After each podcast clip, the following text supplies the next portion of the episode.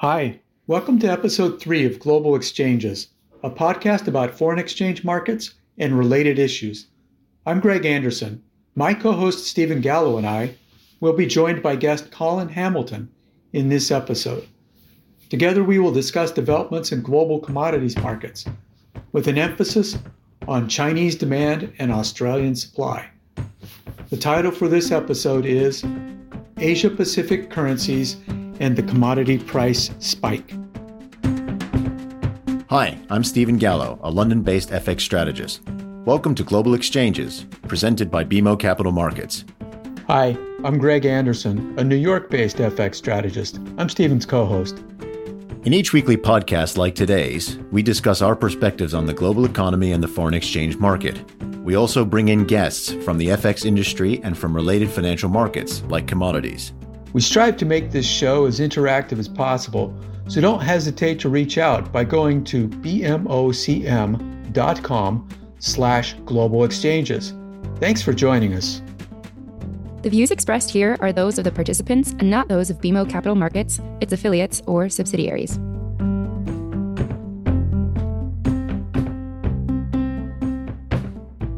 Here we are on Tuesday, March 16th, and we're here with our first guest, Colin Hamilton, a commodities analyst for BMO based in London.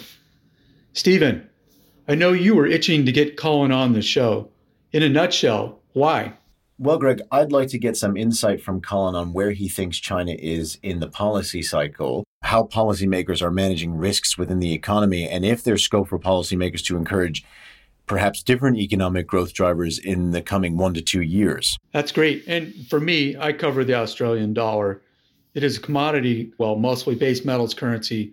So I want to hear his outlook for metals.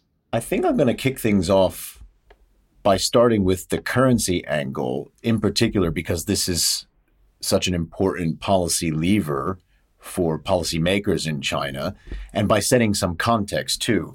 So we know that 2020 was an exceptional year for the Chinese economy, not only because it had a quick rebound from COVID 19, but also because of its relative economic outperformance. And we also saw this reflected in two things. Number one, the balance of payments, and number two, the RMB.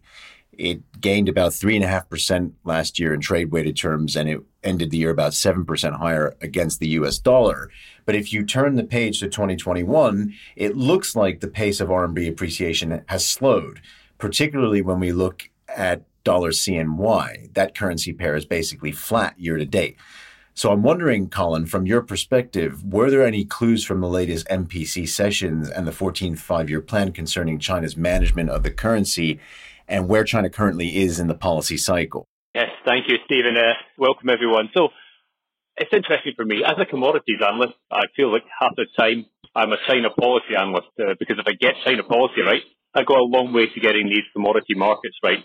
And what we've had is a Chinese economy that, as you mentioned, led the rest of the world in terms of the recovery, but is now at a point where some of the reflationary pressures we were seeing through the second half of last year have started to become inflationary bottlenecks. And with that, it now feels that PBOC is already saying the Chinese economy is growing at potential. And when we get to this point in the cycle, that's normally where they start to press back on the brake pedal a little bit. Now, heavy fixed asset investment growth uh, driving uh, a lot of the cycle last year. And what we also saw was still strong export markets for China in certain areas. And we saw particularly around the manufactured goods side and, of course, medicinal equipment side still importing a lot of commodities. So obviously, when we talk about commodity currencies, you mentioned it there, the RMB, that is obviously one half of the commodity currency trade at any point in time. Your marginal buyer thinks in RMB terms, and it has become much more expensive for them to import the raw materials that is needed for growth. And then when it comes to the policy side, that in itself is starting to feed through into the inflation numbers. We're just starting to see the brake pedal pushed a little bit. And we are going to see a little bit of tightening coming through the, on the property market in particular, caps on leverage for developers. But as we look forward in terms of what's coming out from the, the NPC meeting, the growth targets, in my view, were pretty conservative, should be easy enough to hit. I do think we're at a point where the Chinese government is starting to get a little nervous about the non-performing loans that may be coming up in the second quarter of the year. And I think just a little bit more stability in currency and indeed in economic growth at the current time. So, if I understand you correctly, Colin, to sort of summarize things, what policymakers are doing is effectively heading for a better quality of growth as opposed to outright quantity. They're being pretty conservative with their growth estimates, and policymakers are a little bit nervous about risks within the economy. I know you mentioned NPL specifically.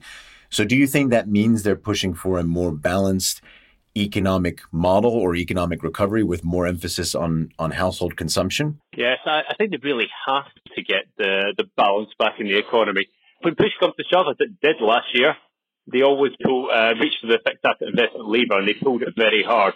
The consumer has lagged uh, and retail sales are now starting to come back, but I think they would like to see the consumer add a little bit more. The more the consumer can do, and, and what we've seen from the Ministry of Commerce is a push in areas like autos, appliances, um, catering, uh, so as in installing new energy efficient cooking equipment.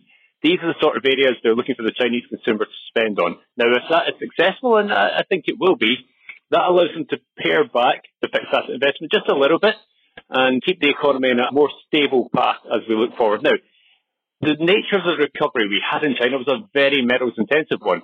I mean, we are sitting uh, a year past the Chinese economy just starting to emerge from lockdown, and we have copper prices roughly double what they were this time last year. We have iron ore close to record highs. That owes a lot to the fact that we had a very metals intensive recovery, and your marginal consumer being being China. As we start to see consumption pick up and policy pare back on the fixed asset investment side, that obviously takes a little bit of the edge. I think we've had a lot of competition for units in commodity markets over the past six months. With China strong and ex-China recovering, now that China presses on that brake pedal, will I be looking for a, a little bit less aggression in commodity prices? In fact, I have most of them trending lower over the next six months. It will still be a strong year and overall global demand growth for commodities, but in terms of the competition for units, which I think is key for commodity prices, I think you will see that pare back a little bit. And what we'll go from is a situation where we've been trying to incentivize marginal supply into commodity markets for the past three to six months. We'll start to move to the point where we're maybe uh, trying to push some off and dissuade some supply from the market as we look into the second half of this year. So, Colin, one of the things that I look at often in my analysis of the Australian dollar is the Bloomberg Base Metals Index. The index was very stable in the 170 to 180 range in the second half of 2019 when we were pre pandemic and the world was close to what I would call full output. The index dipped about 20% to 140 or so at the outset of the coronavirus crisis, as you would expect, but then it began to rally. The base metals rally was particularly fierce over the first couple months of 2021. Now we're looking at a base metals price index in the 230s, so roughly 35% higher than pre pandemic. We've got global GDP at well below pre pandemic levels, and we're nowhere near full output, but base metals are 35% higher.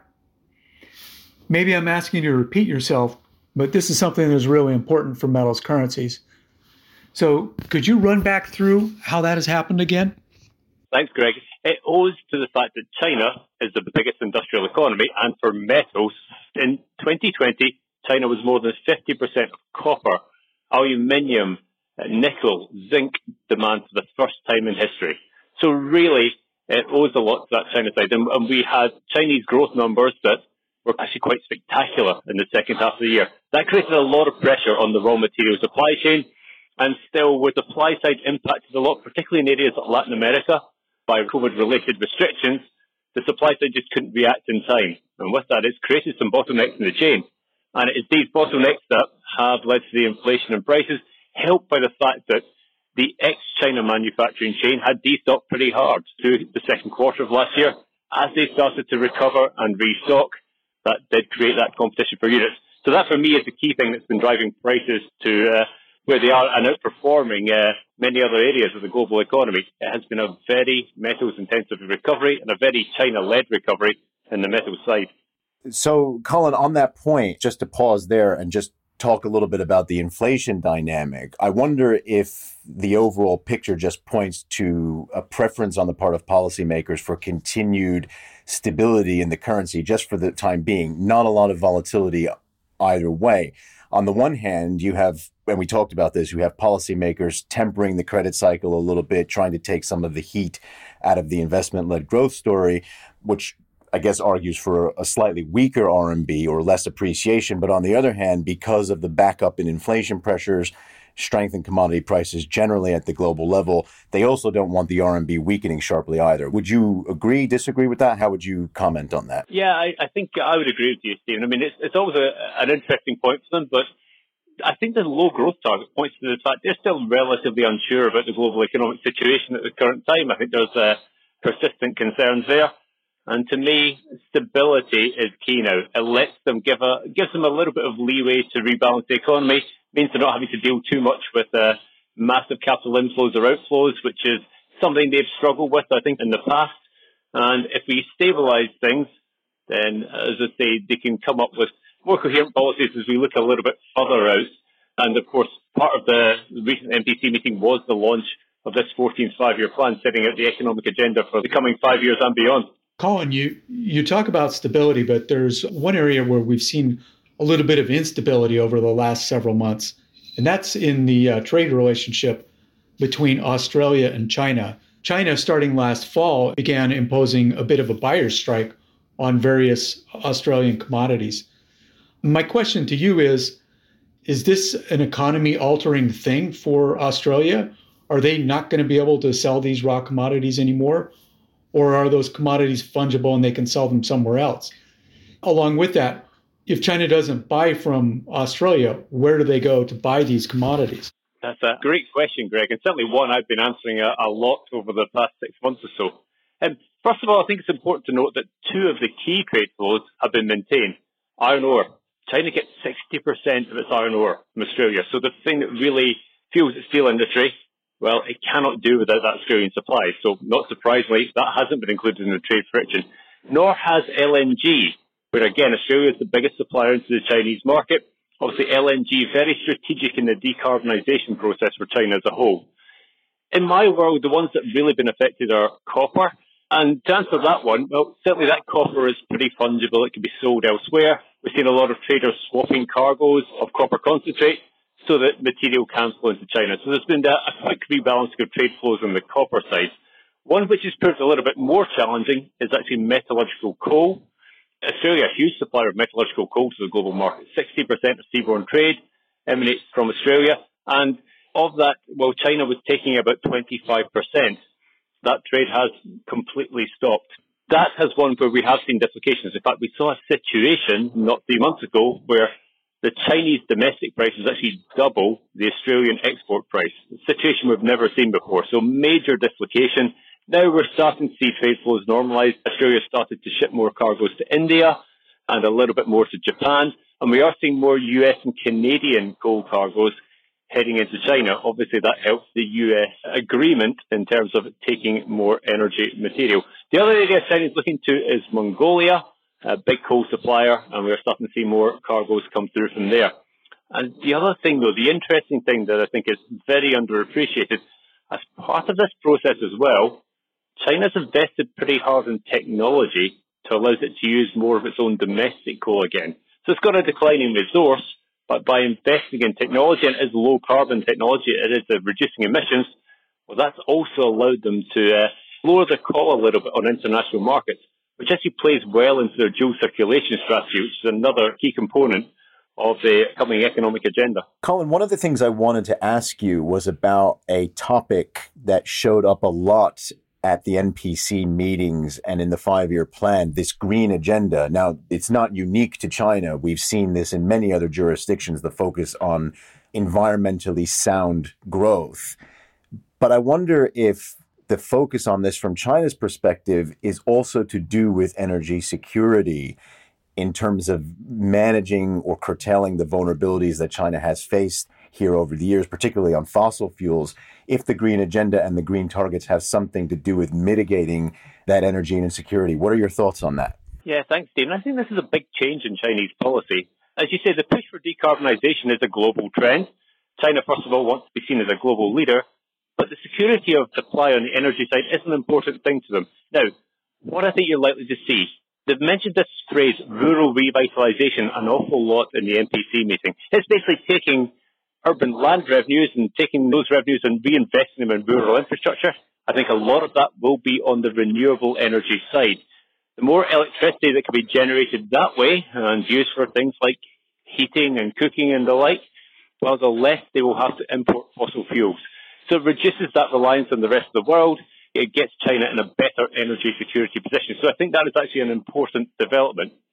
I also think you've got a population which don't like the pollution they're seeing. And, and obviously, in a command economy structure, you want to keep the population happy. And with that, you are starting to see a bigger clampdown now on the heavy emitter sectors. So what you're seeing, uh, the, the targets of the NPC were pretty strict. The 18% reduction in carbon emissions per unit of GDP. And to meet that, uh, that's being shipped down to both the provincial and indeed industry level. You're seeing heavy pressure now on the steel industry to cut blast furnace output. In Inner Mongolia, we're seeing cuts to ferroalloy and aluminium production. The net effect of this, China will still buy commodity raw materials. They'll still be investing in the raw material side. They'll still be processing a lot of those domestically. I think you will see a little bit less Chinese refined metal production and therefore a little bit less Chinese refined metal exports, if you want, deflation shipped to the rest of the world through metal exports over the coming five years. Colin, you, you mentioned Chinese uh, exports and processing, and I want to transition to a topic that is more rare than the correct pronunciation of aluminium. See, I said it. The topic that I want to transition to is, is rare earths. So, roughly 10 years ago, China imposed a brief seller's strike on rare earths exports to Japan. Now we have a situation where markets are worrying about the potential of a seller strike of rare earths exports to the US and perhaps other places like uh, Taiwan or, or Australia. The US is trying to uh, quickly rebuild its rare earths mining and processing industries. Realistically, from your perspective, how fast can this be done? And uh, how powerful is, is this tool that China has of threatening to withdraw rare earths exports. Yeah, thanks, Greg. It's an interesting one. Rare earths, they're one of these topics that comes up every four or five years or so. It's a little microcosm. China really does control this market. We're talking about 90% of global production in China, and the rest of the world is highly reliant. Now, it's interesting you mentioned that period uh, back in 2010 it was where there was this spat with Japan. At that point, we actually saw rare earths engineered out of a lot of things. What now, though, rare earths are a core part of the green energy transition. They're used in uh, wind turbines. They're used in electric vehicles. They form particularly neodymium and praseodymium. They, they form very good magnets. So what happens now? China's certainly put it out there that they may think about reducing exports for security of supply purposes. Now, the rest of the world would struggle then, and that would put a big halt to some of the green stimulus processes may be underway. So China has a bit of power in this regard. As you say, we're starting to see a response to this from other areas, both in the US and indeed in Australia, where there is a lot of uh, capability there. The economics, though, well, the price levels we've been at over recent times don't justify the investment. So it really has to be regulation or, or government led in terms of the response coming through. It will take a couple of years, and I think it's mainly down to the uh, downstream processing. And it's a, I mean, it, it's not the nicest business. So as a result, there is some environmental permits needed. But I do think this time round, you will see a little bit more action and strategic action taken by governments to offset this risk. The other area that, that I suppose is similar, but not quite as extreme, is in uh, cathode technology for battery manufacture, where China dominates about 75%, and they take about 75% global share of demand. Of course, what we now have is gigafactories starting to pop up in every individual country wants their own gigafactory for a little bit of security of supply. So I think this is going to be an ongoing trend.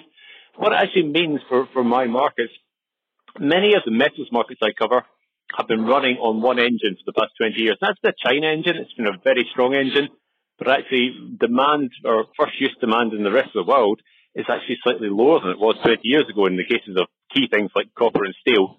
Now you can make the case that you're going to have much more balanced growth going forward. And that is actually helpful for longer term investment, I would say, in commodity markets as a whole. Thanks a lot, Colin. I think we'll end things there. Greg and I both want to thank you very much for joining us on the podcast and sharing your insights. We'll be sure to have you on again. To the rest of our listeners, we want to thank you again for listening and hope you'll join us for our next podcast in a week's time. Thanks. Thanks for listening to Global Exchanges. Listen to past episodes and find transcripts at bmocm.com slash global exchanges. We'd love to hear what you thought of today's episode. You can send us an email or reach out to us on Bloomberg. You can listen to this show and subscribe on Apple Podcasts, Spotify, or your favorite podcast provider. This show and resources are supported by our team here at BMO, including the FIC Macro Strategy Group and BMO's marketing team. This show is produced and edited by Puddle Creative. This podcast has been prepared with the assistance of employees of Bank of Montreal, BMO Nesbitt Burns Incorporated, and BMO Capital Markets Corporation. Together, BMO, who are involved in fixed income and foreign exchange sales and marketing efforts. Accordingly, it should be considered to be a product of the fixed income and foreign exchange businesses generally, and not a research report that reflects the views of disinterested research analysts. Notwithstanding the foregoing, this podcast should not be construed as an offer or the solicitation of an offer to sell, or to buy, or subscribe for any particular product or services, including, without limitation, any commodities, securities, or other financial instruments. We are not soliciting any specific action based on this podcast. It is for the general information of our clients. It does not constitute a recommendation or a suggestion that any investment or strategy referenced herein may be suitable for you. It does not take into account the particular investment objectives, financial conditions, or needs of individual clients. Nothing in this podcast constitutes investment, legal, accounting, or tax advice, or a representation that any investment or strategy is suitable or appropriate to your unique circumstances, or otherwise constitutes an opinion or a recommendation to you. BMO is not providing advice regarding the value or advisability of trading in commodity interests, including futures contracts and commodity options, or any other activity which would cause BMO or any of its affiliates to be considered a commodity trading advisor under the U.S. Commodity Exchange Act. BMO is not undertaking to act as a swap advisor to you or in your best interests in you, to the extent applicable, will rely solely on advice from your qualified independent representative in making hedging or trading decisions. This podcast is not to be relied upon in substitution for the exercise of independent judgment. You should conduct your own independent analysis of the matters referred to herein, together with your qualified independent representative, if applicable. BMO assumes no responsibility for verification of the information in this podcast. No representation or warranty is made as to the accuracy or completeness of such information, and BMO accepts no liability whatsoever for any loss arising from any use of or reliance on this podcast. BMO assumes no obligation to correct or update this podcast. This podcast does not contain all information that may be required to evaluate any transaction or matter, and information may be available to BMO and or its affiliates that is not reflected herein. BMO and its affiliates may have positions, long or short, and affect transactions or make markets in securities mentioned herein, or provide advice or loans to, or participate in the underwriting or restructuring of the obligations of issuers and companies mentioned herein. Moreover, BMO's trading desks may have acted on the basis of the information in this podcast. For further information, please go to bmocm.com slash macrohorizons slash legal.